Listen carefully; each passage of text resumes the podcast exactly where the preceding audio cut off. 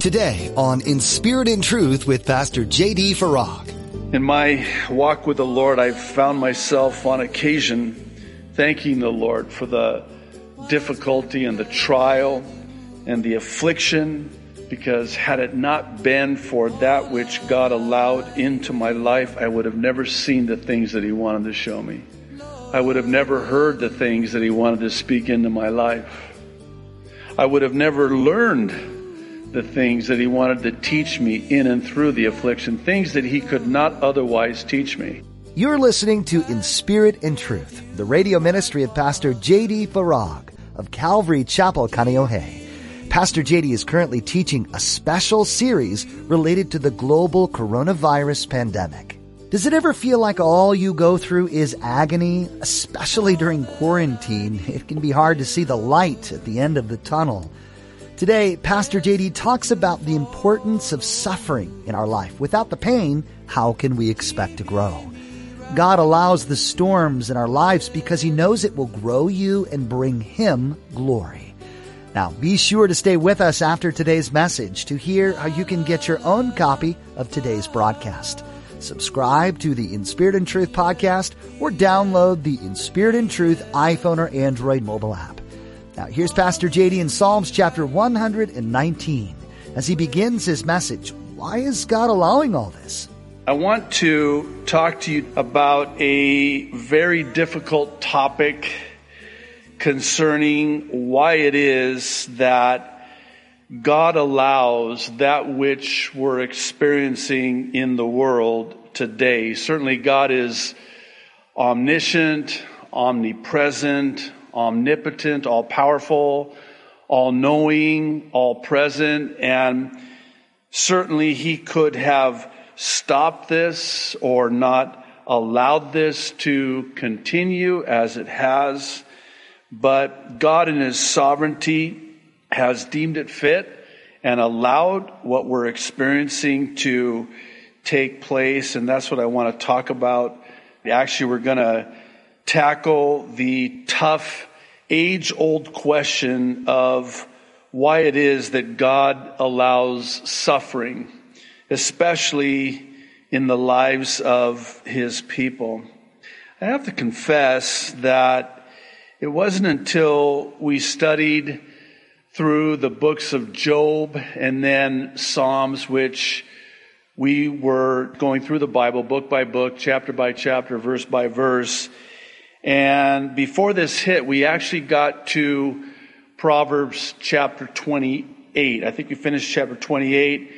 But when we were in the book of Job in particular, and then Psalms after that, that's when I really began to have a better understanding of this question related to why, if God is so loving, does He allow evil and pain and suffering in the world? So Oswald Chambers, I have a commentary of his in my library. It's a commentary on the book of Job, and it's got an interesting title. It's titled Baffled to Fight Better. And I just want to share with you from his commentary on the book of Job. It is in such a book of Job that many suffering souls will find consolation and sustaining. And this because no attempt is made to explain the why of suffering. And it is interesting, and that was one of the hardest things to get my mind around throughout our study of the book of Job, is that not one time does God answer this why question that Job asks throughout the book. Chambers goes on to write, "The problem in connection with suffering arises from the fact that there is seemingly no explanation of it. There are things in our Heavenly Father's dealings with us which have no immediate explanation. There are inexplicable providences which test us to the limit and prove that rationalism is a mere mental pose. The Bible and our common sense agree that the basis of human life is tragic, not rational. And the whole problem is focused for us in the book of Job. One of the things that I had to come to grips with, for lack of a better way of saying it, is that I, in my own personal walk with the Lord, had to be okay with no explanation and an answer to said why question. And it came this way, by way of this understanding that God is infinite, I, we are finite. It is impossible for an infinite God to pour out and satisfy man who is finite. There is no way that we could possibly understand, fathom, contain as finite beings the infinite sovereignty and wisdom and character of a loving God. Actually, throughout the book of Job in particular, it gets a little intense when God just sort of bursts onto the scene and starts asking Job some questions. Like, were you there when I created the heavens and the earth and the sea and all that in them is? And basically, by the time you get to the end of the book, the answer to this why question is conspicuously absent, and for good reason. We could never comprehend this side of heaven, the why of suffering. However, we can understand the purpose of it. And let me explain. I'll take it a step further and suggest that not understanding the why of suffering leads us to understand the purpose of suffering. And this is why I sense that the Holy Spirit was leading me in this direction of talking about this difficult topic. Please know that this is by no means an exhaustive study on this topic. However, what follows are five purposes in our suffering that I hope will help in some way with the why of suffering. In other words, the purpose, what, what God brings about in and through the suffering and the trials and the difficulties and hardships of this life. The first one is that it gets our attention, and for some, it turns us to the Lord, and for others, it turns them back to the Lord. I would submit that God will allow suffering to get our attention in order to teach us and show us that which we would not otherwise see or learn. In other words, were it not for the affliction and the suffering, we would not seek the Lord and as a result draw near to the Lord.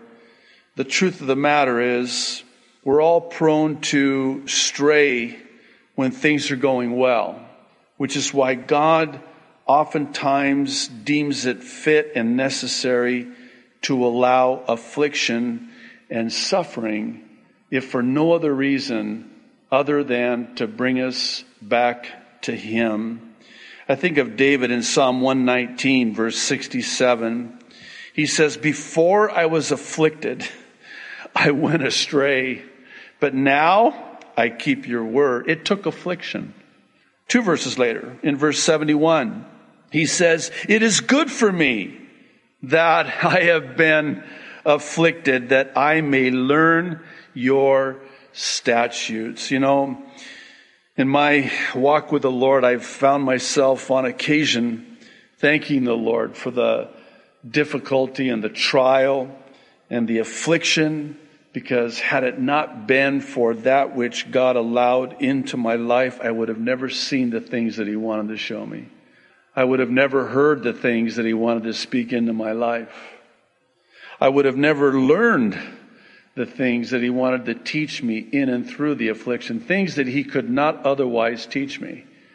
Because when times are good, I'm just prone to glide and abide, as one said. But boy, when adversity strikes and God has my undivided attention, that's when He gets me all to Himself. And I think you would agree that it's when God gets us all to Himself. Now He's got our attention. And certainly this crisis has woken a lot of people up, and God has used it as only He can to get people's attention. And now He's showing us things, teaching us things that we would not otherwise see or learn. Sometimes what the Lord wants for me to see in and through the suffering is that He's sparing me, preparing me, certainly, but perhaps more importantly, sparing me. And I'll explain. It actually brings us to our second purpose for suffering and affliction, which is that oftentimes God allows the affliction, allows the trial, allows the crisis to spare us from a greater trial.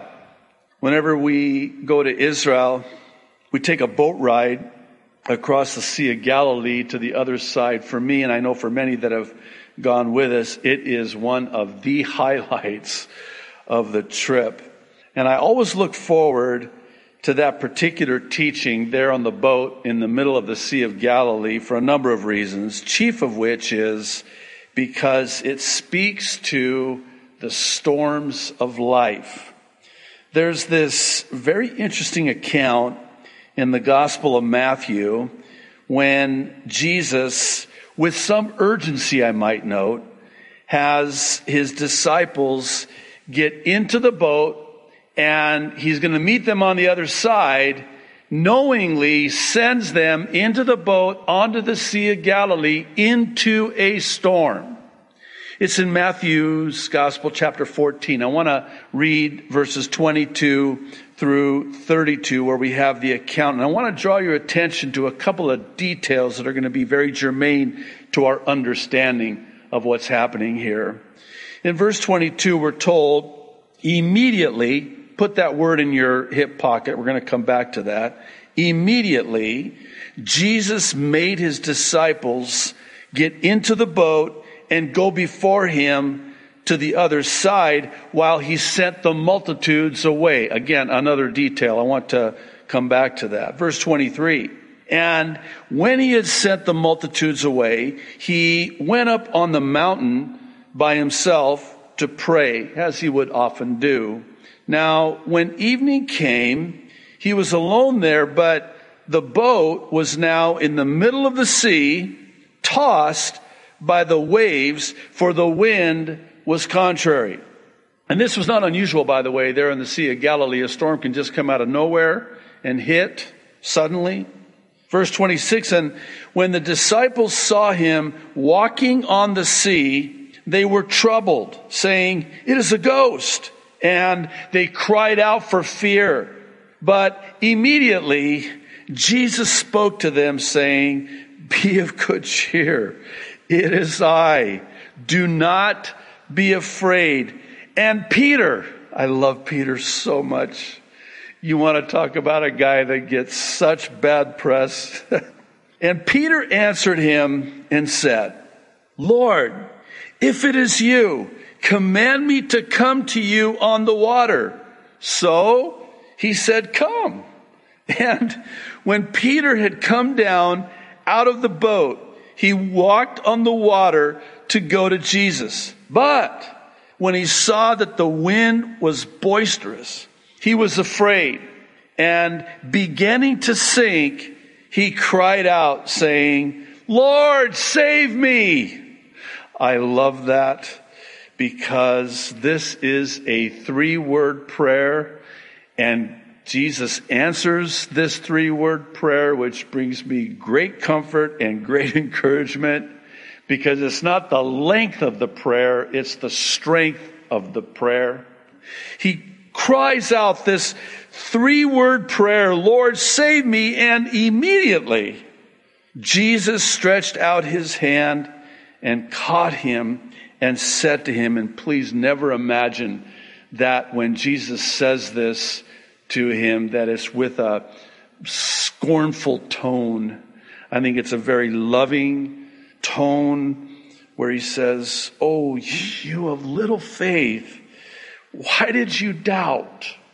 And when they got into the boat, the wind ceased. Now, doubtless you've heard this particular passage taught in many ways, and as have I, but I want to look at this in a different way and point out by way of a question why it is that there was such urgency on the part of Jesus to get them into the boat and to the other side. And by the way, spoiler alert, good news, they did make it to the other side. Oh yeah, they hit the storm in the middle of the Sea of Galilee, yet they were right smack in the middle of God's will. I, I mention that because sometimes I think we do err greatly when we interpret the adversity and the hardship and the trials and the suffering in our life as being out of God's will for our lives. And nothing could be further from the truth. You can be right smack in the middle of the trial, the storm of your life, and still be right smack in the middle of God's will for your life. God sometimes will send you knowingly into the storm because he has something that he wants to accomplish by doing so. So let's get back to our question of why the urgency. I never see in the Gospels the Savior being running late or being urgent. In fact, if anything, it's like he takes his own sweet time. I never see him in a rush. I don't really see him with urgency except here. Why? That's the question. Why would Jesus immediately get them in the boat knowing that they would face this perilous life and death storm? I believe, as one suggested, and as I heard it taught, and I'm, I'm telling you, it was a game changer for me. Here's a thought. It was because he wanted to spare them from what could have very well been an even more perilous storm that they would not have survived. What do you mean, a more perilous storm? Well, now keep in mind, this took place immediately, I'm going to use that word, after the feeding of the multitudes. Now, just picture this with me as one of the disciples. There you are. They only counted the men with women and children. Some Bible teachers suggest that there were probably about twenty thousand people there. And Jesus is teaching. And then now they're getting hungry. And you know the story about the miraculous feeding of the multitudes. Can you imagine being the disciples? You've got the fish, the loaves.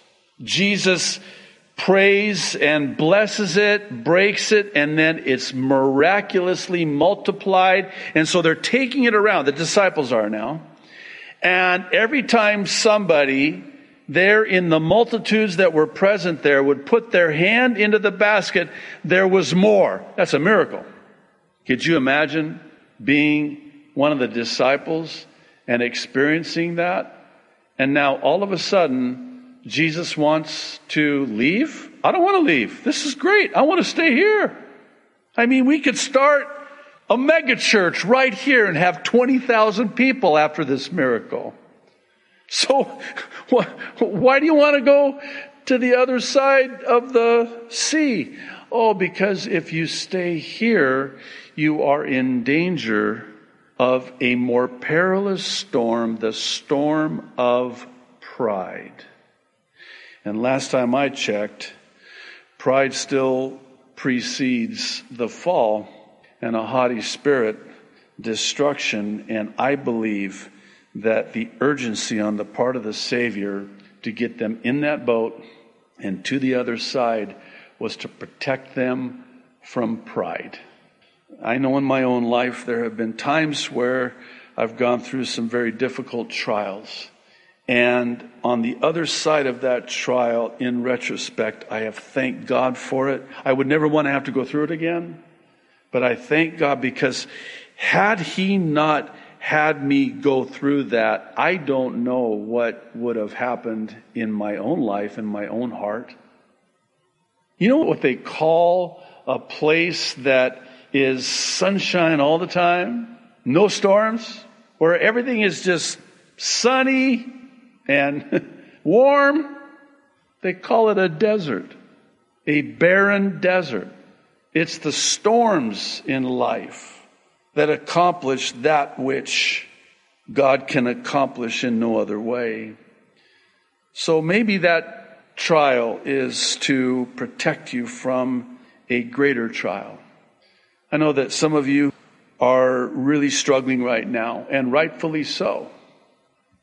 And it may very well be, you may not see it right now, but it may very well be that God is allowing this because He's protecting us from something even more perilous than the storm that we are currently in. This brings us to our third purpose in suffering. And it sort of ties into this because it brings about a much needed humble dependence upon the Lord. It's my belief, and it's been my own experience, that life's storms bring about humility before God and a dependency upon God.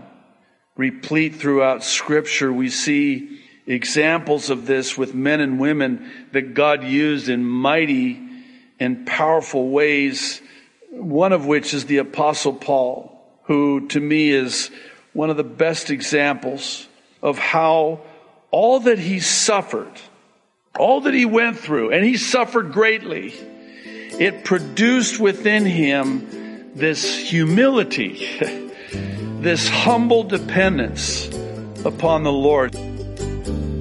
Thanks for joining Pastor J D today on In Spirit and Truth. We know that this time in our nation is uncertain, but one thing remains steadfast. God is in control. We encourage you to spend time during this season in the Word, in prayer, and in the presence of God. As with many churches across our nation, Calvary Chapel Kaneohe is holding services online only. We would still love to worship with you virtually, so please join Pastor J D at in spirit and truth radio dot com. You can subscribe to our YouTube channel as well to be notified when each week's service is made available.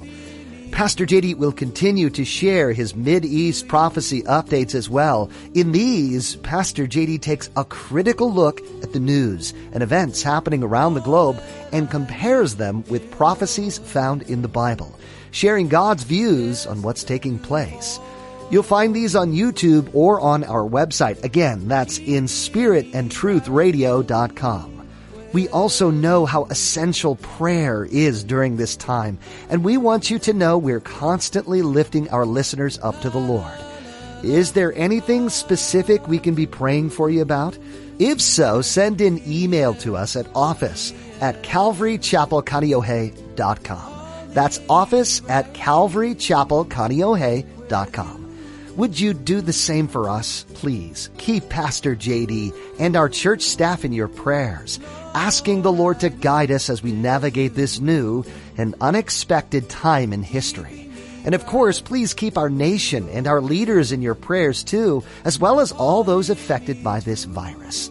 Thank you for praying, and thanks for tuning in to In Spirit and Truth.